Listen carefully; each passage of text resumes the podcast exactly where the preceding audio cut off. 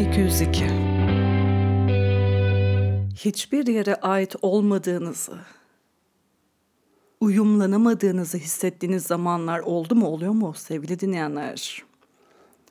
Ne ben buraya aidim ne de bu insanlar.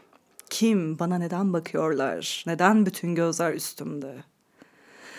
Dediğiniz oldu mu oluyor mu? Kara Şimşek konuşuyor. Selamlar deyip böyle giriş yapıyorum. Podi stüdyosundayız. Yatak odası ses tonumu özlediğinizi biliyorum. İşte ben ve konuğum, sürpriz konuğum. Kim acaba merak edin. Kendisi 28 yaşında. Queer performans sanatçısı olarak e, kendisini ifade ediyor. Derin derin konuşacağız. Birçoğunuz onu hem yaptığı performanslardan hem çaldığı DJ gecelerinden ve belki de Armağan Çağlayan'ın Gör Beni e, YouTube kanalından izlemiş, dinlemiş, görmüş, deneyimlemiş olabilirsiniz. Çok değerli bir karakter karşımda. Akışka bugün benimle birlikte. Bebek ya. Bugün onunla bildiğinizin ötesindeki akışkayı, akışka olmadan önceki süreci nasıldı? Çünkü tahmin edersiniz ki bu ülkede özellikle bir akışka kolay yetişmiyor sevgili dinleyenler. Onun yolculuğuna eşlik, tanıklık edeceğiz kısa bir süreliğine. Hoş geldin bebeğim. Hoş bulduk aşkım. Seni görmek ne güzel ya. Valla bugün seni görmek de çok güzeldi. Güneşli havada. Evet. Güzel o kırmızı rujunla, güzel gülümsemelerinle beni mutlu ettin sabah sabah. Ah, Teşekkür ederim bebeğim.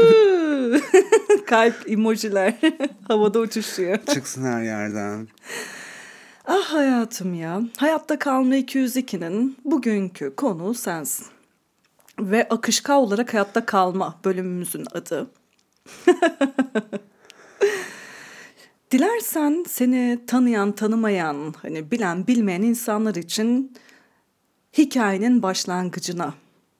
Zonguldak'ta e, doğdun, büyüdün. Nasıl bir çocukluk Taşra'da yaşadın? İlk gençlik anlatır mısın biraz?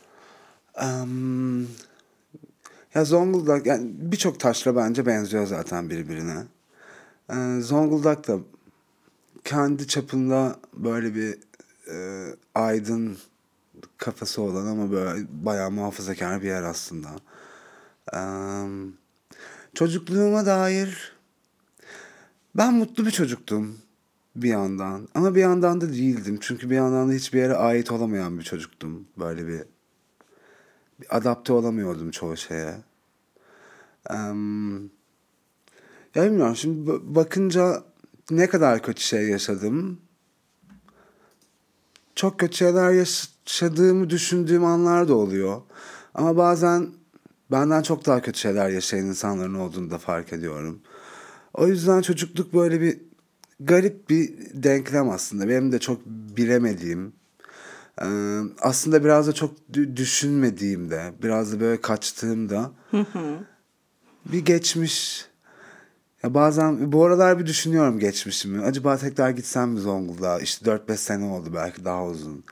Ama gidip ne yapacağım? Hani artık bir oraya dair bir bağım da kalmadı. Çocukluğuma dair de bir bağı hiç geliştirmedim aslında. Böyle baktığında çocukluğumdan görüştüm hiçbir arkadaşım yok hayatımda. Benim de yok. Yani. Sıfır yani. Hani. Ve o arkadaşlığı kuramamışım. Aslında çocukluğuma dair en büyük problemim arkadaşlık kuramamış biri olduğumu fark ediyorum. Ve bunun nedenleri de var. Yani seninle şey konuşmuştuk ya şimdi e, seni tanımayanlar, bilmeyenler için şunu özet geçelim. İmam Hatip'te sen... Yok yok. Yok İmam Hatip değil miydi hayatım? Hayır. Ee, şeyden koleje gitmiştim Fethullah Koleji'ne çocukken. Ha. Sonra Anadolu Lisesi'ne geçtim kazanınca. Hı hı. Ee, o dönemlerde bir garipti yani. Ben bir de şeyde de büyümedim böyle. Hani Taşra'nın merkezinde de büyümedim. Köyünde büyüdüm aslında. Ee, ama işte babam esnaftı bir şeydi. Böyle birçok iş yapan biriydi. Ve böyle inançlı da biriydi hani. Muhafazakardı işte AKP'liydi falan filan. Öyle ben ana sınıfı zamanı nereye gideceğimi konuşuyorken bir anda bir arkadaşının önerisi ve e, şeyli gitsin oraya doğru düzgün eğitim alır, dini eğitim de alır diye bir Fethullah Gülen kolejlerinden bir geçmiş bir dönemim var. E, garip de o da yani. Hani ben hiçbir zaman o kadar inançlı olmadım demeyeyim de ortaokula geçtiğimde benim için inanç artık böyle bir yalandan ibaret bir şeye dönmüştü. ee, bir yandan böyle hani ailem zaten çok dindar her tarafı. Baba e, ba, ne babamın babası e, işte hacı ve cami müdürü, annemin babası hoca zamanında işte hapiste yatmış. E, ya öyle bir tip. O yüzden hani böyle İslam'ın hep içindeydim ben ama çok kısa zaman içerisinde çok anlamsız gelmeye başlayan bir hali vardı İslam'ın bana zaten. Ortaokulda böyle ateist açıldım e, hocalarıma, sınıf hocama. O böyle her şey karıştı zaten o dakikadan sonra. O, o ana kadar da karışıktı zaten. Her yeri çarpıyorum. oh my god. ee, o zamana kadar da karışıktı ama ondan sonra daha da bir karıştı. Bu sefer çünkü... Hmm, bir problemdi inançsız olmam. Ailen nasıl karşıladı? Kötüydü. Böyle bir şok oldular. Beklemiyorlardı öyle bir şey çünkü. Zaten böyle o hikayeden sonra ben işte İstanbul'a geliyorum. Yatılı Kur'an, Kur'an kursuna, Fatih'e, Çarşamba'ya falan. Oy. Öyle hikayeler var. Komikti bu arada. o yatılı Kur'an kursu da bir komikti. Bir, bir buçuk ay falan kalmıştım galiba. Sonra Ramazan başladı diye geri dönmüştüm oruç tutmaya. Komikti. Oruç da tutmuyordum. Tatlıydı o da böyle kaçıp kaçıp böyle kekmek yiyordum kenarlardan. Şey de enteresan değil mi? Hani bu işte queer karakterler, drag queenler gökten zembille uzaydan gelmiş inmiş gibi davranılıyor. Hani tükaka ediliyor, görmezden geliniyor ama toplumun içinden ve elit bir kesim ya elit bir kesim değil derken ya taşrasından geliyorsun. Yani aslında çok içimizden birisin. Ne demekse evet. bu değil mi? Demek ki gökten zembille inmiyor yani bu ya zaten, kişiler. Yani şu an ben bakıyorum, düşünüyorum şu an İstanbul'daki drag queen'leri ve böyle benim jenerasyonumu düşünüyorum daha çok. İstanbullu olan çok az. Yani çoğu Çanakkale'den, işte Bursa'dan, İzmir'den, Antalya'dan, Diyarbakır'dan hani her yerden insanın olduğu bir şey aslında. Ee, ama zaten İstanbul bence biraz da öyle bir şey. İstanbul biraz böyle Lubunya merkezi Türkiye'nin hani. Mozeyi. Herkesin göç edip böyle biraz daha özgür bir hayat kurarım en azından umuduyla geldiği bir şehir. Yani benim de öyleydi. Ben de mimarlık okuyordum ve mimarlık okumaktaki en büyük isteğim şeydi. İstanbul'a gideyim ve İstanbul'da bir hayat kurayım da. Daha özgür ve e, birçok prangadan kurtulduğum bir hayat olacaktı bu. Ve tam da 19 yaşındaydın İstanbul'a geldiğinde. 18'inde geldim. Ee, sonra bir sene işte hazırlık okudum. Ondan sonra bölüme başladım. Ee, o hazırlıktan sonra hazırlığın bittiği dönemde de işte o hafta babam vefat etti. İşte Zonguldak'a döndüm falan. Ben o zamanlar zaten işte üniversitenin uzun bir döneminde yazları Zonguldak'a dönüyordum. Sonra tekrar okul başlayınca geri dönüyordum falan. Bir de yurtta kalıyordum o dönem. Hmm, şey değildi hani. Babam ben çocukken zengindi de zaten ben lisedeyken çoktan batmış bir insana dönmüştü. Garip biriydi. Herkese kefil oluyordu. Ne gerek var bu divildi bir insan bir insana bu kadar güvenir mi? He de bir de heteroysan. Hani hiç mantıklı değil yani. Bir de para konusunda hiç güvenmezsin hetero birine ama babam güveniyordu. Öyle biraz batmıştım. Aa, Sonra ben de hayatım. fakir bir öğrenci hayatı yaşadım. O da garip mesela. Zengin başlayıp hayatı sonra fakir devam etmek garip. Hep fakir olsa mıydım bilmiyorum. O da daha da garip olabilirdi. En azından bir, bir şeyleri de almış oluyor muyum acaba oradan? O kadar da alamıyorum. Fethullah Gülen Koleji'nde ne alacaksın ki yani hani? O zenginliğin faydasından yararlanabildiğin bir hikaye de yok. O privilege bir şeye ayrıcalıklı bir yere geçmiyorsun oradan. Valla o konuya hiç giremiyorum hayatım. Çünkü evet, evet. hani bu ismi söylediğimizde bile aklıma binlerce şey geliyor ve mindfuck oluyorum. Tabii canım. ayrıcalıklı bir hayatı olurdu belki orada devam etsem de ben o insan değildim hani. Yok sonra onlar da biliyorsun ayrıcalıklar falan geçmiş olsun yani. Hepimize pahalıya patladı o ayrıcalıklar da neyse. evet siyaset yapmayalım hayatım. Ay vallahi gerçekten içim artık o kadar şişti ki. Kahkahalarım acı acı olmasından acı duyuyorum. Artık daha pür pak kahkahalar atmak istiyorum da umuyorum ki atarım. acı acı atıyorum kahkahaları ne yazık ki aşko. 19 yaşa geri dönelim. Yani böyle bir çocukluk, ilk gençlik. Hani Zonguldak'ta karma karışık işte o cemaat eksenli okullarda karma karışık gerçekten. Ve tabii ki bu arada yine de e, dikkat çeken bir çocuktum. Öyleydim. Ama ben hiç durmuyordum ki. Ben her okul servisinde yani sabah akşam böyle müzik açıp dans eden bir tiptim böyle servisin koridorlarında. Ve kimse hoşlanmıyordu bundan. Yo okeydiler bu arada. Asla Allah bir Allah. dert dert değildi bu. Okeydi. Eğlenceydi çünkü. yani. Ailen mi hoşlanmıyordu? Birilerinin hoşlanmadığını... Ailem çok hoşlanmazdı. Konuşmuştuk Aile- sanki. ben televizyonuma açtığım kanala karışırlardı. İşte ondan bahsediyorum. Bir şey açardım bunu izleme günah deyip başka bir şeye geçerlerdi. Kral falan TV filan. falan mı açıyordun? Onları zaten aç- açtırmıyorlardı. Bak Kral TV, Disney onları falan açardım çok. Ay tabii ben çok severdim Disney Channel çocuk çizgi filmi. Lise boyu çocuk çizgi filmi izledim ben. Çok seviyorum. Hala da arada izlediğim oluyor. Ama gizli gizli mi izliyordun? Açtırmıyorlar Evet mıydı? evet çok izin vermezdiler. Ah baby. Gel gelelim 19 yaşındasın. İstanbul'da mimarlık hazırlık artık hani bitti ve baban öldü. Çok genç bir yaş ve senin bütün hayatını, kimliğini değiştiren aslında en önemli olay dönüp baktığımızda. Hikayeni değiştiren. Benim zaten şey oluyor. O yaz böyle bir... Hani daha öncesinde ben ortaokuldayken ilişki yaşamaya başlamıştım. Cinsel ilişkiler yaşamaya başlamıştım. Nasıldı hayatım taşrada? Komikti. Yani bir servisle eve dönerken biriyle şakalaşıyorduk falan. O dedi ki ev boş hadi gel bize eve gittikten sonra. Aa olur dedim gelirim. Sonra gittim öyle bir onunla 6-7 sene sıkıştık bu hikayeden sonra. Ee, Okey ama şu an mesela asla beni tutmaz. Hiç tutmaz. o zaman da tutmuyordu. Ama yani o zaman şey böyle tutan insan arama ya enerji harcamak gibi bir dünya yoktu böyle. Yani bir tane bulmuşsun E o bir tane yoklukta. bulmuşsun devam et. Hani şimdi yeni birini bulacaksın da o okey olacak da bir problem çıkmayacak kimse duymayacak da yani o çok bu uzun hikaye bir tane bulmuşsun oradan devam ediyorsun. Öyle geçti. Başka hiç ne flörtüm oldu ne böyle takıldığım biri oldu.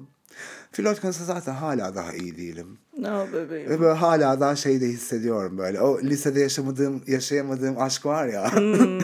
o lisede yaşayamadığım aşk var ya hala onu arıyorum falan gibi. Duyurulur. Yok asla duyurulmasın. ya duyurabilirdim tabii de. Bit- Bitti aşkım aşk devri. 30'uma geldim ne aşk Daha yani. 28'sin hayatım. İki sene sonra 30'um kız İki Mayıs'ta yılda çok benim- şey değişir. O da doğru diyorsun da. Öyle yani. Hmm, okeydi. Ha ne diyordum? 19 yaş 19 babanın geldim. ölümü Evet. o yaz. Neden yaz. nasıl hayatın değişti? Kimliğin, hayatı algılaman, açılman, kendini kabul etmiştin zaten de insanlara bunu duyurup İşte kendimi kabul etmemiştim ben aslında. Ben o yaz kendimi kabul ettim. Ne gibi oldu? oldu. Bilmiyorum ya bir düşündüm. Bir, yani şey holü, acı holü diyorum ben buna. o acı holüne girdim. baba gitti, ölümlü Evet dünya. ve böyle aslında şey de var hani. Kendimi biliyorum ama bir, bir yandan o kadar garip ki mesela. Ortaokulda ben zaten inançsız bir insan olduğumu kendime şey yapmışım. Kabul etmişim bunu. Ama hala o yıllarca verilen o inançtan gelen eşcinsellik en büyük günah kafası. Beni hala rahat bırakmamış yani anladın mı böyle? Orta sınıf 7. sınıfta açıldım ben ateistim diye. Üniversite bir arada kaç sene var? 7-8 sene falan var. 7-8 sene sürmüş benim inancı bırakıp inancın getirdiği şeyleri bırakmam ardından hani. A- anlatabildim bence değil mi? Ee, yani ne kadar garip değil mi? Zaten inanmıyorum aslında ama oradan gelen bir hikaye var. K- Kültürden de gelen bir hikaye var. Bir tek dinle de gelmiyor aslında bu hikaye yani. Oradaki taşra kültürünün yarattığı da bir hikaye var. O ikisinin birleşimi çözdüremedi yani kendimi bana. Ve bir, bir yandan baba figürünün gitmesi, oradaki baskının azalması. Çünkü aslında baba figürü toplum baskısının bence en büyük göstergesi aile içerisinde. Tabii. Çünkü hani babana laf gelmesin. Bilinç altında onu ister istemez Evet. tutuyorsun. E zaten ben ibne olduktan sonra da babana laf gelmesin çok dendi bana yani. Babamın kemikleri sızlıyor. Ne alaka niye sızsın babamın kemikleri? Gurur duyardı bence yaptığım şeylerle. Aklı olsa. Bence Ki duymalıydı. biraz aklı da vardır bence. Gurur duyuyordur diye düşünüyorum. Orada bir akıllanmıştır gibi geliyor bana. Ruhu şad olsun. Evet gerçekten toprağı bol olsun, ışıklar içinde uyusun. Bak kaç sene 2014, 10 sene olmuş kız. Şimdi Wow. 2024'teyiz düşün. Mindfucklarca. Evet şu an fark ettim ben de 10 sene olduğunu. O beni rahatlattı gerçekten. Bir yandan da korktuğum da biriydi babam. Hani Eminim öyledir. ee, şey değildi. Tersi pis bir adamdı. Kavga eden bir adamdı ve ağır söz söyleyen biriydi. Ama şey de çok garipti mesela. Kavga ederdi, ağır sözünü söylerdi. Ama bir saat sonra hiçbir şey yokmuş gibi bir yerden seninle devam ederdi iletişimine. Ve senin de oradan devam etmeni zorunlu kılardı aslında. Ne Hani güzel bu ya. Bence iyi bu arada. Ben de yani biriyle kavga et, boşalt sinirlerini ve sonra kaldığın yerden devam et. O an yani o kavgayı meseleye çevirmezdi. Ben de çevirmezdim açıkçası. Çünkü bilmiyorum. Ama bakıyorum mesela şu an güncel arkadaşlıklarımda da birbirimize gerildiğimiz, birbirimize böyle dair zorlandığımız anlar oluyor. Bunları konuşmaya da çalışıyoruz. Ama konuşamadığımız şeyler de oluyor mesela. Çünkü karşımdaki insanla alakalı olmuyor bazen. Bazen benimle alakalı oluyor. Ve ben belki bunu paylaşmaya hazır olmuyorum. Ve bu noktada da birbirimize karşı e, bir sorgulamaya girmeden birbirimizi olduğu gibi kabul ediyoruz. Hani öfke problemi çünkü bence artık yaşıyoruz hepimiz. Hani Ee, yaşamayan Ee, yoktur bence yok, Türkiye'de yani- olup da. Herkes pimi çekilmiş bomba gibi hayatım. Evet, Sokakta bir aşkım. yürüyorsun. Deep Underground hani dın diye böyle müzikler barok dönemdeyiz sanki. Yok abi gündelik hayatına oradan şuraya gideceksin ama sinir harbi. evet. Aynen öyle. Ah ah bebeğim. Ve o yazdan devam ediyoruz. Sen gittin babayı gömdün ve İstanbul'a döndün. Evet. Sonra döndükten sonra şey sürecim başladı işte. Kendime açılmıştım o yaz. Artık ben buyum ya bunu kabul ediyorum gibi bir hikaye yaşamıştım. Sonrasında da İstanbul'a döndüğümde üniversitedeki işte veya o zaman tiyatro yapıyordum. Tiyatroda asıl arkadaşlarım tiyatrodandı. Yine bölümden arkadaşım yoktu. Hazırlıktım çünkü. E, Ama bölümde de böyle arkadaş edindikçe onlara da açıldığım bir dönem yaşadım. Şu an bakıyorum aşırı saçma geliyor açılma. yani niye açılıyoruz? ne gerek var ya? Niye bunu konuşuyoruz? Ben niye gidip insanlara ağlayarak ben gayim bu arada. Ki gay bile değilmişim sonradan öğrendim. hani böyle garip geliyor ama yani. O zamanlar öyle değildi. O zamanlar böyle bir ona ihtiyacım vardı. Ben buyum ben bunu kabul ettim. Ve bunu seninle de paylaşıyorum gibi bir dönem yaşadım. Çok geçmedi. Böyle bir hani ara, ara tatilde işte iki dönem arasındaki ara tatilde Zonguldak'a gittim. O dönemde biriyle flörtleşiyorum. Flörtleştiğim kişiyle böyle bir yazışmalarımı yakaladı ablam. Daha doğrusu böyle telefon şifresine bakıyor. Kaç kardeştiniz? İki ablam var benim. Telefon şifremi görüyor, oradan bakıyor falan filan derken öyle bir zorunlu açılma gibi, açılma da değil basılma gibi bir şey yaşadım böyle. Hani özel hayatın gizliliğinin kalktığı bir yerden açılmış oldum. Sonra bir şey süreci başladı. Onarım terapisi. Ee, onarım terapisinde yol gitmemi istediler. Ben de okey dedim bir şey değiştiğini zannetmiyorum ama siz istiyorsanız giderim dedim. Islah. Biraz Terapisi. öyle bir hikaye. Yani- Çok garipti bir de o terapi yeri de. Anlatır mısın hayatım? Neredeydi? nerede biliyor musun? Fındıkzade'nin ilerisi Pazar Tekke diye bir yer var Fatih'te. Kesin görmüşümdür. Ee, tramvayın yolunda işte Fındıkzade'den Fındıkzade Çapa Pazar Tekke. Çapa'dan bir sonraki durak galiba. Orada sadece cumartesi ve pazar günleri olan bir terapiden bahsediyorum sana. Bak hafta içi yok bir terapi. Sadece cumartesi pazar günü var. Ee, başkasının e, ofisinde verilen bir terapi. Duvarda başkasının diploması var. Başkasının ofisi orası. Ama o Hüseyin Kaçın diye biriydi. O adam da orayı kullanıyordu. Terapi vermek için. İstanbul, Türkiye'nin her yerinden gelen insanlarla tanıştım ben orada. Kaç kişilik bir yerdi? Ya bekleme odası var.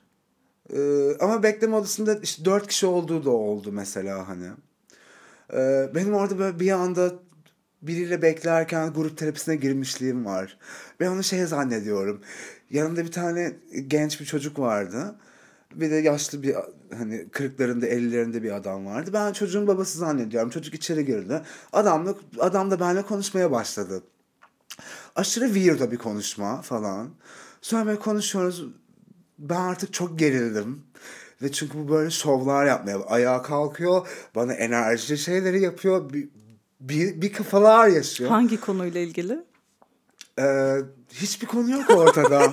ne oluyor Sesler orada? çıkarmaya başladı oturduğu yerde. Ben gerilmeye başladım. Sesler çıkarıp elleriyle hareketler yapıyor. Sonra kalktı ayağa ve böyle gelip benim önümde yapmaya başladı. Ve en son böyle ellerini alnıma vurarak bana bir böyle enerji geçişi, pomp- pompası falan gibi bir şeyler yaptı. Ben tam esnada aşırı gerildim.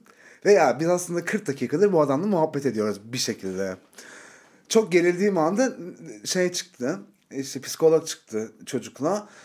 Çocuğun işte te- terapisi bitmiş. Çocuk gitti. Meğer o adam baba değilmiş. O da bir e, görüş danışanmış o psikoloğa. Sonra Ve hadi bu arada herkesin orada bulunma hani sebebi ıslah, geylikten evet, ıslah tabii canım. olmak Ha, için, ha. ıslah edilmek için. Evet evet. Herkes Oo, onun için geliyor. Tek olayı onarım terapisi zaten. o işte. Onarım. Neyi onarıyorsak. Ee, sonra bizi onunla grup terapisine aldı. Garipti. Hayatımdaki en garip şeydi. Nasıl böyle geçti? Aşırı garip yani. Çok garip bir psikolog. Anladın mı böyle? Bizi grup terapisine alıyor. Ne alaka?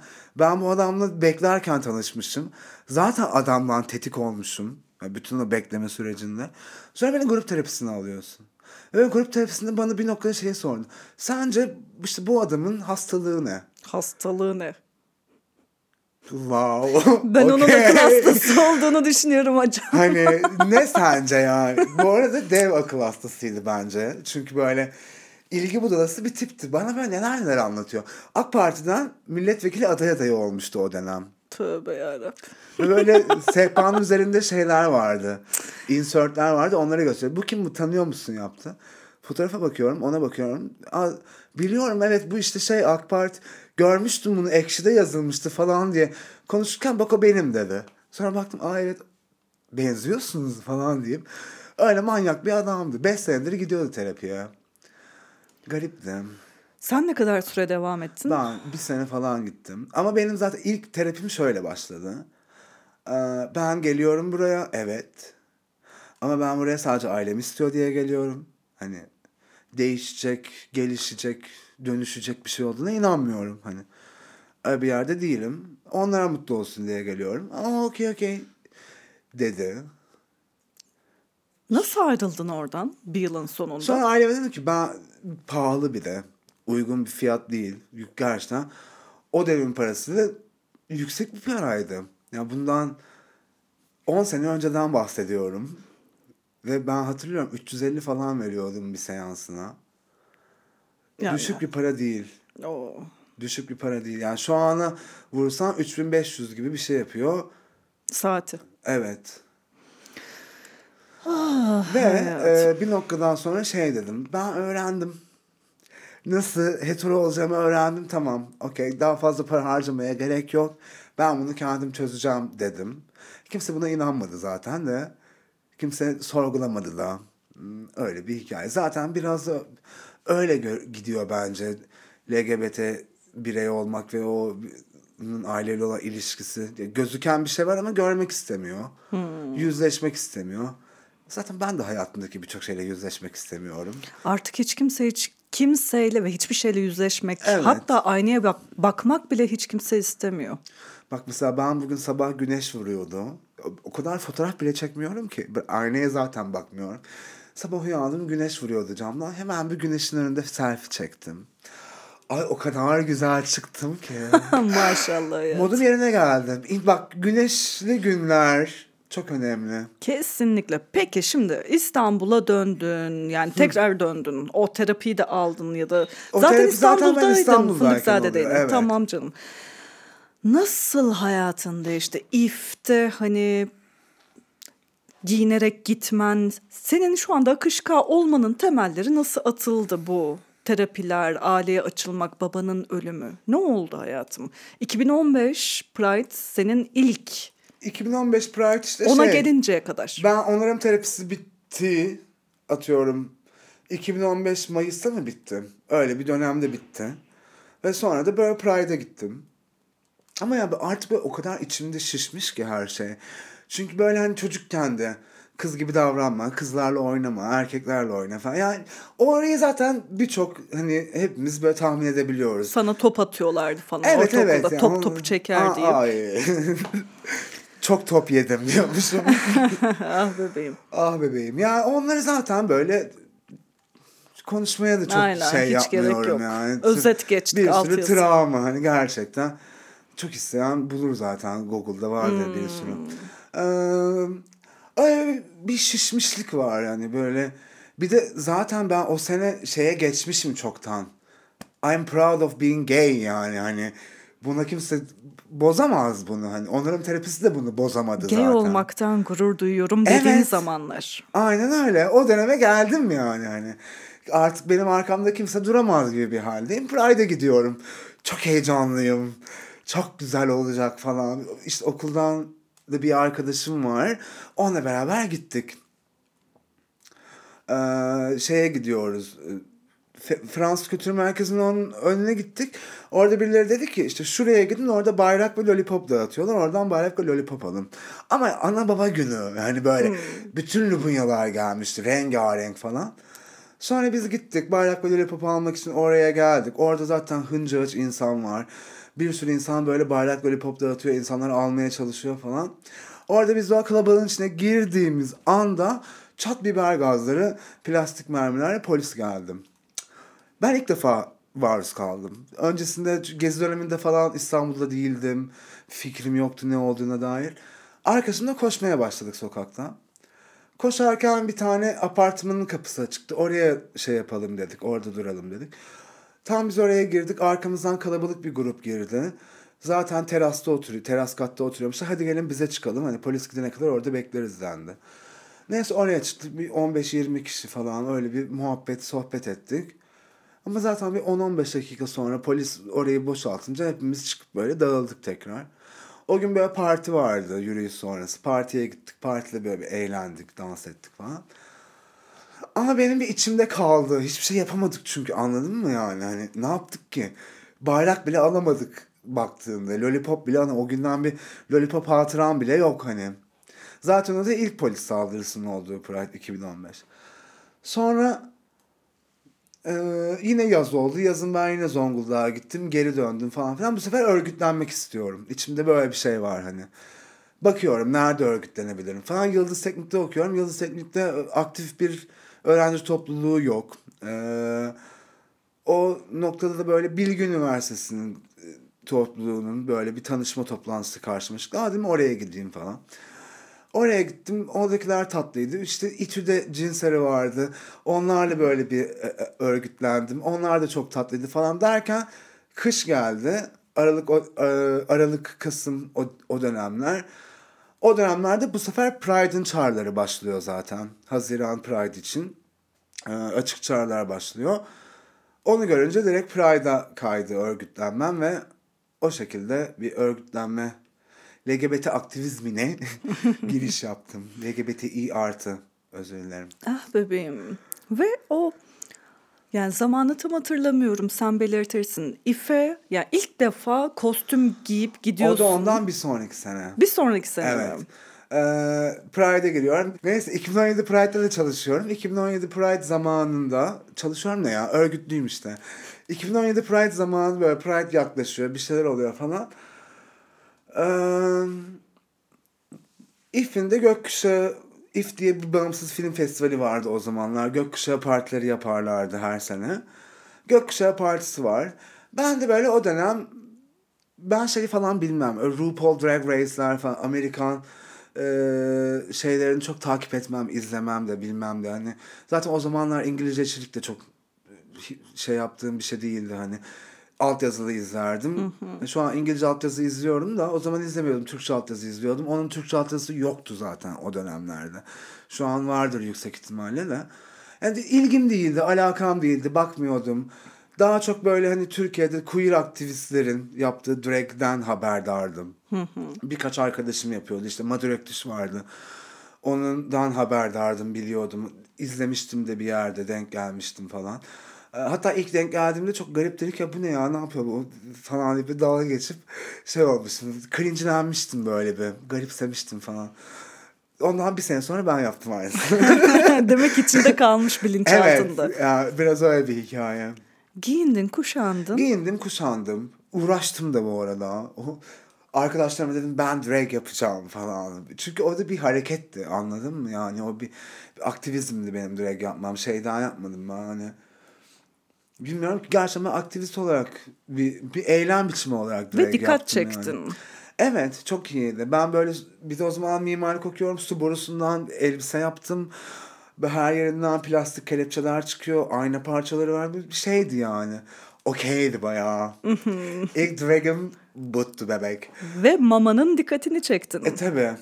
Yani Mother Öktiş dedi ki aa kimsin sen? Tanışıyorduk zaten hani aktivizmden dolayı da. Beni işte ifte görünce aa dedi Boğaziçi'ndeki performans gecesine gel sen de sahne al dedi. Ay olur vallahi dedim niye olmasın. Çünkü böyle öncesinde şimdi benim İstanbul'da dördüncü senem oluyor. Şimdi oradan da hesaplayalım. Aynen. Dör, İstanbul'daki dördüncü senem. Benim öncesindeki İstanbul'daki üç senemde ben tiyatro yapmaya çalışmışım. Okul tiyatrosunda. Yani Yıldız Teknik gerçekten bir erkek üniversitesi. Ve tiyatro kulübü de bir erkek tiyatro kulübü. E, Aynı zamanda aşırı hetero falan. Böyle yani hiç adapte olamadığım bir yer, hiçbir şey yapamadığım bir yere dönüştü orası. O dönem zaten oradan da çıkmışım, bırakmışım. Ee, o sene bir yandan da şeyde çalışıyorum. e, sanat galerisinde. Asistanlık yapıyorum. Ve ya zaten ben böyle sanata, sahneye, böyle her alanına bir yerlerden bir şeyler üretmek isteyen bir insanım. Hiçbir zaman bunu böyle bırakmadım yani. Kabına sığmıyorsun. Sığmıyordum. Lisede de tiyatro yapıyordum. İşte müzik grubum da vardı. Son sınıfta otistik bir sınıf sıra arkadaşım vardı. İki otistik yan yana arkadaş olduk ve böyle ilk defa biri bana ne yapmak istediğimi sordu hayatta. Ve ben de şarkı söylemeyi çok seviyorum aslında demiştim. O da böyle gitar çaldı. Hadi müzik grubu kuralım dedi ve öyle bir şey yaptık. Buradan bilmiyorum. Ben dinlemiyordur da dinliyorsa Mustafa Selam olsun. Selam olsun gerçekten. o benim hayatımda bir şeyleri değiştirmişti. Otistik arkadaşlıklar bence önemli. Yani biraz da öyle otistikler otistikler anlıyor. Ah. Ama ya otistik olmak da bilmiyorum ya genetiklik hali var da çok ayrımcılığa uğrayınca mecbur otistik oluyorsun gibi hikaye de var Valla bence. otizmli çocuğun babası olarak hayatta kalma bölümü yapmıştık. Yani onunla da selam olsun. Hani ah ah ah bebeğim. Tey tey. Yapıyordum yani. tey. Sonra bu teklif gelince ben zaten sahneleri seven biriyim. Aynen hemen geliyorum. Gittim işte dört tane look yaptım falan. O, o oylamalar falan da şaibeliydi bu arada. Aslında benim kazanmam gerekiyordu o sene de. Orada madilikler oldu. Neyse. Boğaziçi'liler Boğaziçi'lileri tuttu tabii ki. Ve Boğaziçi'li biri kazandım. Sağlık olsun hayatım. Çok Ve- severim bu arada Lilith'i de. O da ayrı bir queen'dir.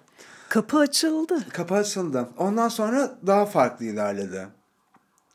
Sonra ben işte bu sefer Pride partilerinde zaten çalışıyorum. Hani e, organizasyonundayım, kapıda duruyorum, bir şey yapıyorum falan. Bu sefer buraya böyle giyinip süslenip gitmeye başladım. Ve hani biraz da böyle yani insanlara da bir servis edeyim. Modlar bir değişsin, yükselsin falan gibi bir hikayeyle başladı. Eee Ve saatlerce sürüyor senin makyajın, saçın, kostümün.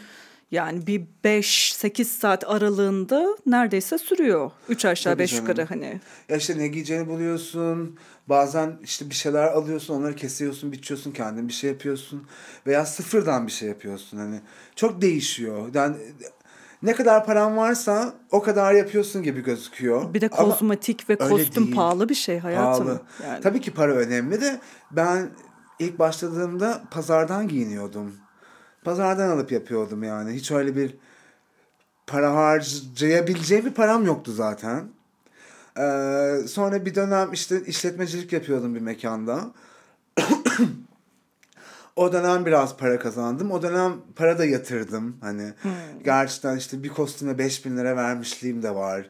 Ee, yapım ya sadece yapım sadece malzemesine bu arada hani kimse şey de almadı. İşçilik parası da almadığı bir hikayede 5000 lira verdim ben. 2022 yılında. 2022 Mayıs'ta.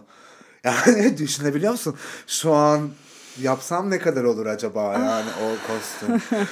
Şu an bir 10 bini vardır minimum yani. Rahat, rahat. Ki mesela bak onu da hani 5000'de bir kısmını ben verdim. Bir kısmını bir sponsorum vardı. O verdi falan. Öyle gidiyor. Ama ya başlarda hiç öyle değildi. Başlarda gerçekten pazar pazar dolaşıp toparladığımız bir hikayeydi. Ve bir taraftan da hayatım yaptığın direkt tamamen kendine özgü. Sen yani başlangıcı şöyle yapmıştım ya uyumsuzluk, uyumlanamamak, ait olamamak, dışlanmak. Yani sen aslında kendi e, drag kültürü içerisinde bile ayrıksı ot gibi hisseden, hissettirilen bir karaktersin. Evet. Yani kendine özgü bir DNA'n, tarzın var ve çirkinin güzelliğini dışa yansıtıyorsun. Diğerlerinden farklısın bu anlamda da. Yani okulda farklısın, ailede farklısın, taşrada farklısın, İstanbul'da tiyatro ekibinde farklısın. İşte queer camiada direkt yapıyorsun vesaire orada farklısın. Hep böyle bir dıştaki evet. karakter ve akışkanın da aslında kalıplara, normlara sığmayan hani akışka, akışında gibi. Ya bak şöyle bir şey söyleyeyim sana. Oradan geliyor. Evet akışkanlığın olayı da akışta kalmak ve böyle akışta kendi yolunu bulmak üzerine kurulu bir hikaye. Ya zaten akışkan cinsiyetten de çok hani o, zaten ilk çıkışı oradan böyle hani o dönemler kendimi akışkan cinsiyet olarak tanımlamaya başladığım bir dönem queerle ve böyle hani daha ikili cinsiyet sisteminin dışındaki cinsiyetlerle ve cinsel yönelimlerle tanışmaya başladığım bir dönem. Ve hala daha zaten hani akışkan cinsiyetteyim. Ee, bütün işte pronounları kullanan bir noktadayım. Hey, he, she, they, z, it Oraya yani gidince varsa. çıkamıyoruz zaten Çıkamıyoruz ya. bebek yani. Hiç çıkmayalım zaten bence oradan. Hepimiz o çukurda kalalım ve ne olduğumuzu bilmeden yaşayalım bu hayatı. İnsanız yani. abi yani. Aynen öyle. İnsan ol. Aynen öyle. Önce. Benim personalarım çok bebek. Onu görüyorum bebek. ee, o yüzden hoşuma gitti yani. O akışkan, akışta olmak hoşuma gitti. Güzel olduğum da oluyor. Hep çirkin değilim. Ama güzel olmayı bence çok abartıyoruz. Evet. Her alanda. Hani drag'de de, heteroseksüel ilişkilerde de, e, okula giderken de yani işlevimiz bizim güzel olmak olmamalı bu hayatta işlevimiz bizim yaptığımız şey, ürettiğimiz şey olmalı. Bazen çok grotesk, çirkin, Kesinlikle. irite edici de olabiliriz. Hatta bazen olmalıyız da bence. Çünkü her zaman güzel, minnoş, nazik, evcil olamayız. Olamayız. Ya bir de şey var mesela ben kendimi böyle hani sanatçı, evet sanatçıyım da benim kendimi tanımladığım yer sanatçı değil gibi de bir yandan. Ben kendimi bir hikaye anlatıcısı olarak görüyorum. Bu çoğu zaman benim hikayem oluyor. Ama hep benim hikayem olmuyor. Çünkü yani o kadar benzer şeyler yaşıyoruz ki bir tek Türkiye'de de değil yani. Eminim. Londra'da da benzer şeyler yaşadığımızı ben fark ettim. Oradaki insanlarla ilişkilendikçe. O yüzden anlattığın hikaye birleşiyor ve yani birçok insanı temsil eden bir hikayeye dönüşüyor. Ve tam da Londra demişken hayatım seni Londra'ya davet ettiler. Evet. Performans sanatçısı olarak. Herhalde hayatım zaten. yani bebeğim. 6 ay orada yaşadın. Bak 6 ay çok güzel bir süre baktığında. Evet. Ve onların davetlisi performans sanatçısı olarak oraya gitmek, bunu Hı-hı. deneyimlemek. Aşkım zaten ben tek başıma gidemezdim. Nasıl Ey, gideceğim? Ya. Beni Londra Belediyesi çağırdı öyle gittim ya. ben Londra Belediyesi'nin sanatçısıydım. Ah, ah bebeğim. Ah bebeğim. Ve orada hani gördüm. Bu arada sevgili dinleyenler Akışkan'ın hani Instagram profiline girip bakın. Orada kesitler var o yaptığın performanstan ve bütün işte o meydandan geçen herkes Barkovizyon mu diyorlar? Dev ekranlarda Dev seni ekranda, görebiliyorlar. Evet. Ve muazzam gurur duydum. O, o çok tatlı oldu gerçekten. Çok güzel. Çünkü böyle hani o Hoş Geldin isimli bir iş ve e, o işin çıkışı biraz şey gibi bir yerden. Yani evet biraz benim hikayem, bizim hikayemiz ama benim çıkışım şeydi.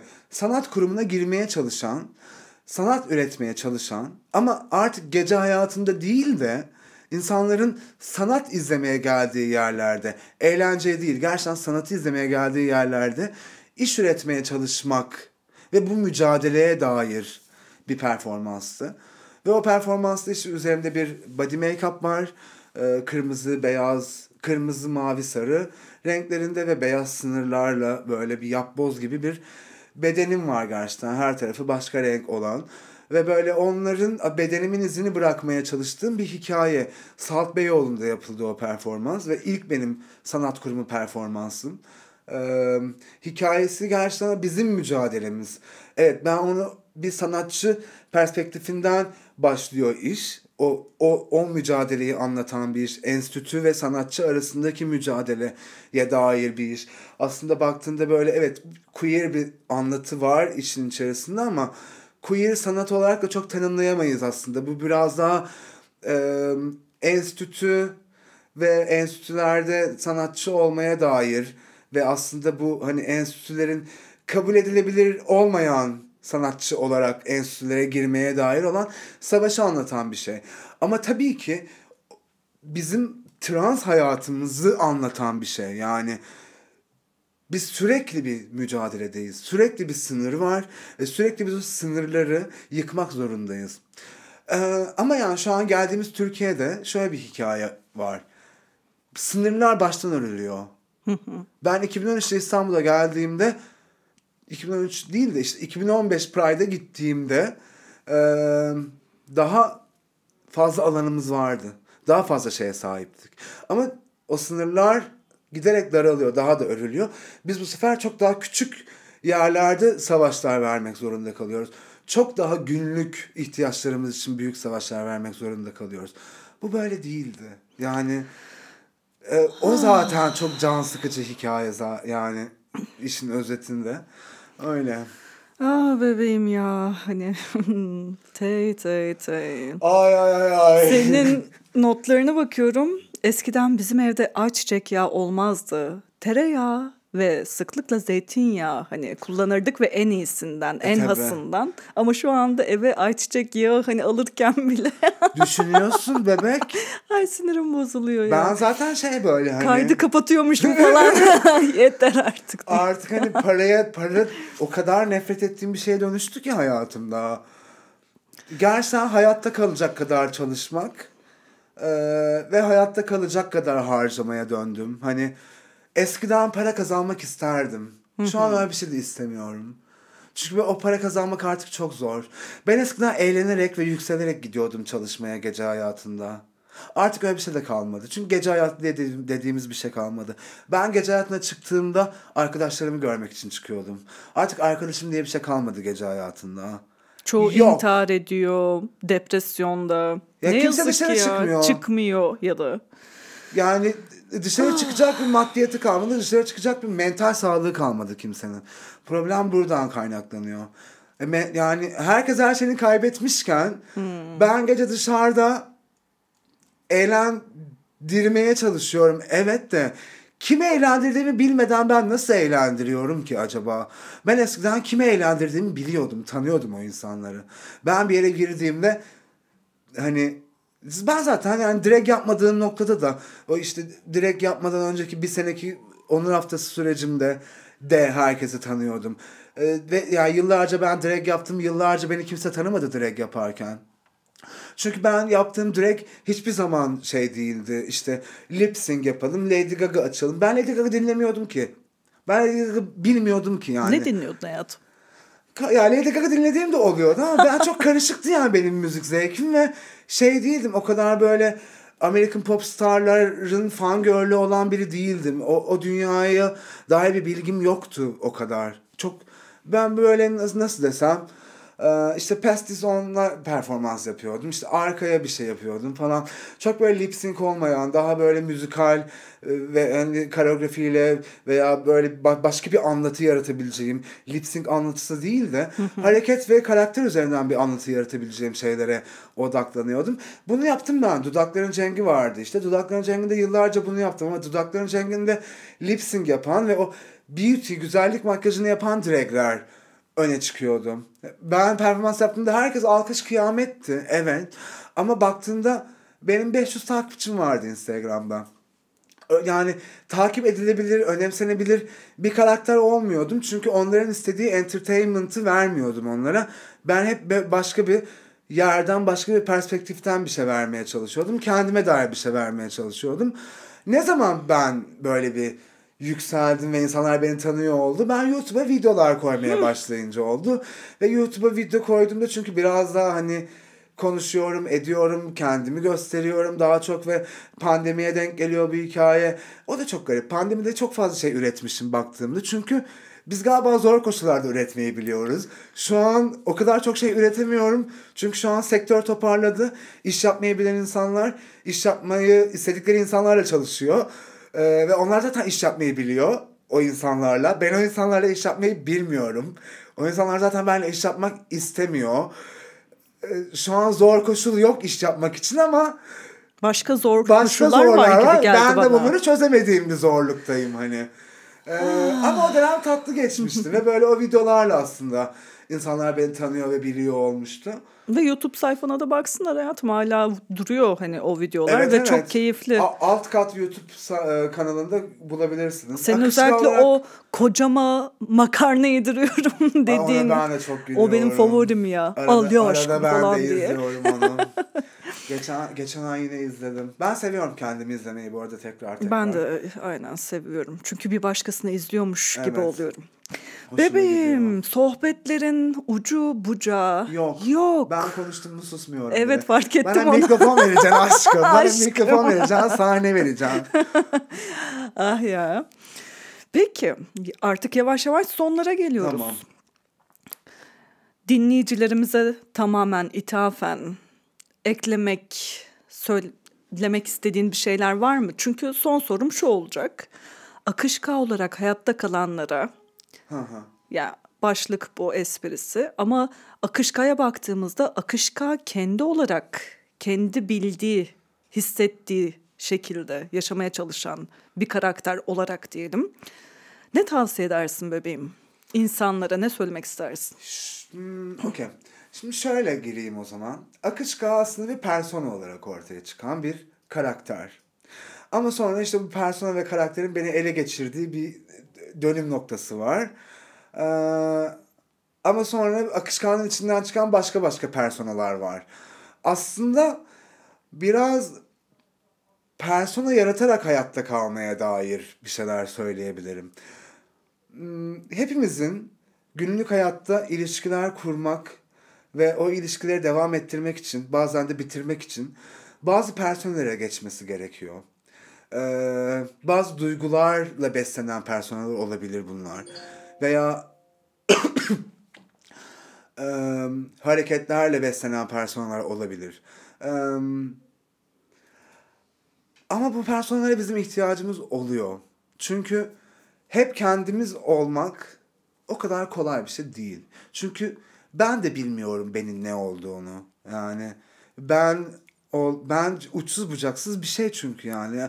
Herkeste de böyle bir hikaye var ve herkesin e, yapmak istediği şeyler var, yapmak istemediği şeyler var. Ve bu ya bu çok uçsuz bucaksız bir dünya ve insanın kendini bulması belki de birçok persona üretmesiyle de gerçekleşebilir. Benim var bir, ara Geyda Dümenci oldum. Onu da çok seviyordum. Çok eğleniyordum Geyda Dümenci olunca. Aşırı iyiydi yani. Geyda Dumancı. Çok güzel yani çok güzel bir çantası vardı onun. Başka bir çantası vardı. Pembe değil başka bir çantaydı. Ya mesela Geyda Dümenci beni bir dönem hayata bağladı. Böyle, böyle bir gece mekanı işletirken bir ayım mesela Geyda Dümenci olarak hayatta kaldım gerçekten. Çünkü orada böyle yapamıyordum. Çok zorlanmıştım ve çat bir Geyda Dümenci çıkardım. O onu çözdü. O bir ayım çok güzel geçti. Akışkar da benim için öyleydi. Akışkar benim hayatımda bir eğlenceydi. Ve o sonra eğlence büyüdü, büyüdü, büyüdü, işe dönüştü, sanatçıya döndü. Hikayesi kendi kendine zaten oldu Akışkan'ın. Yani benim söylediğim bir laf vardı. Akışkan'ın yolu uzun.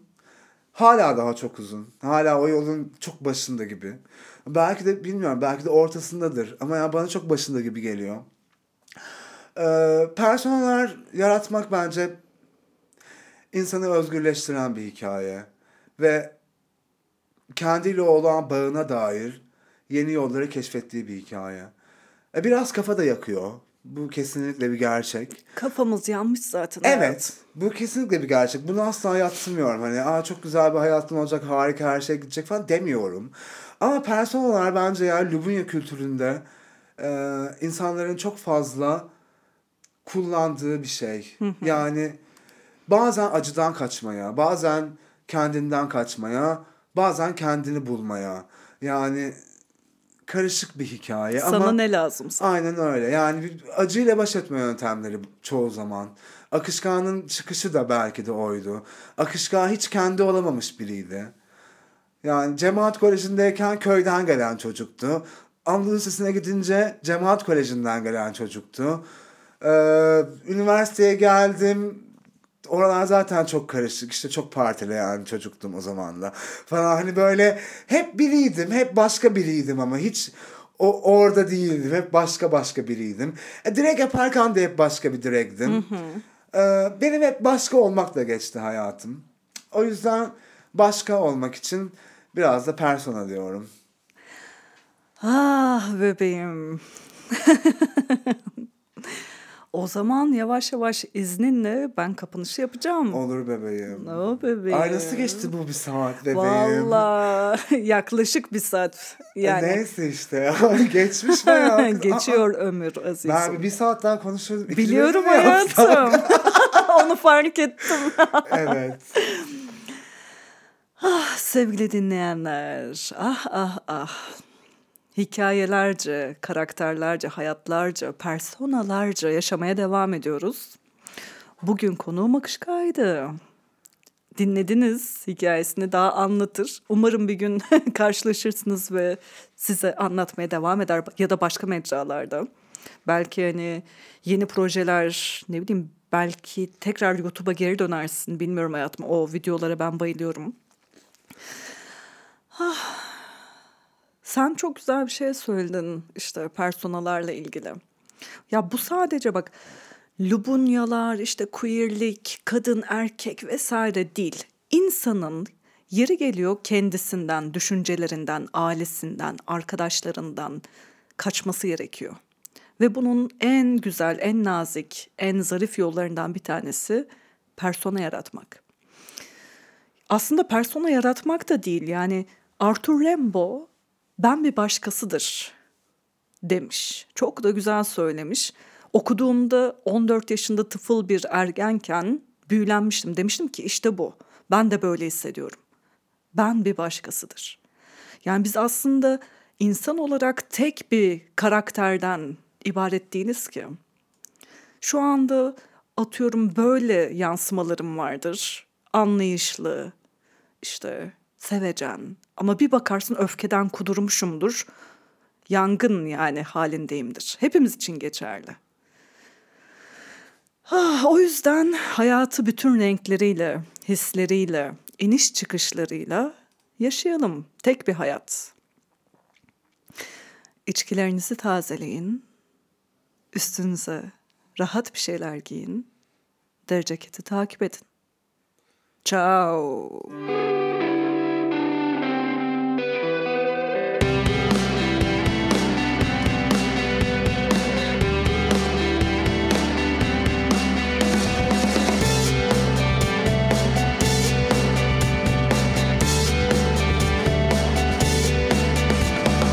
Hayatta kalma 202.